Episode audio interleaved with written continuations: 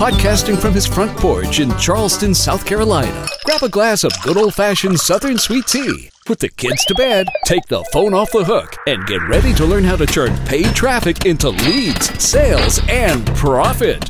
And now, here's your host for the Media Buyers Association podcast, media buying expert Charles Kirkland.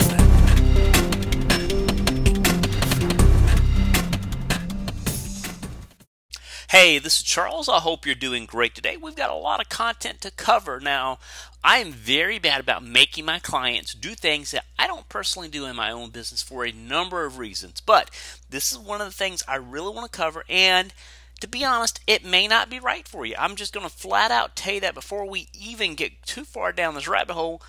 LinkedIn may not be right for you. LinkedIn has a lot of opportunity. It has a lot of opportunity to really make a lot, make a big impact. But this is the biggest deal that most people kind of screw up.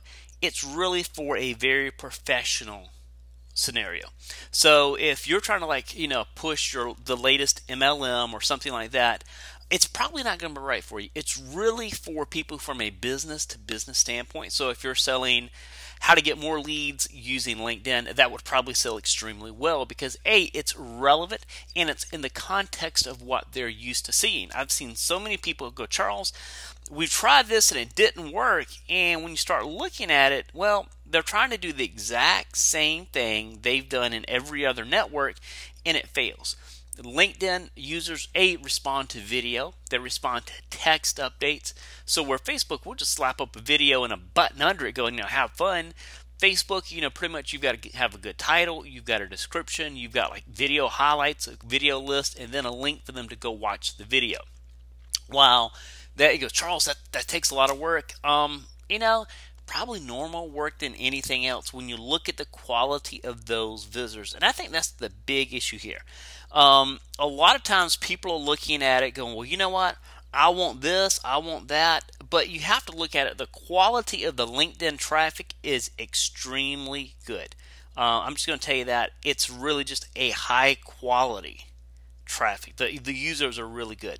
So before you just, you know, bump it off and go, I'm not going to use it. Um, you know, it can definitely be a high quality source of traffic. It's the users, I will tell you, there are probably second best, only in my experience, to Twitter users. Um, as a general rule, to seem to get better response from um, Twitter users, actually, really, really, really high quality users. But anyway, with that said, you just have to understand that at the end of the day, all your users are looking for is content. They're looking for content that is relevant to them at that point. They're in Facebook for a social setting. They're in LinkedIn for a business setting. The clicks cost more. Everything's more expensive there. Um, does that mean you can't use it? No. It just means you have to understand you need a funnel that's built well enough to handle those kind of expensive clicks. With that said, hope you enjoyed it. If you're not using um, LinkedIn, head over there, start playing with it. If you have, if you've got any other experience with any other paid traffic network, you'll find LinkedIn is pretty much exactly the same. We've covered it in a number of products do I remember those off the top of my head?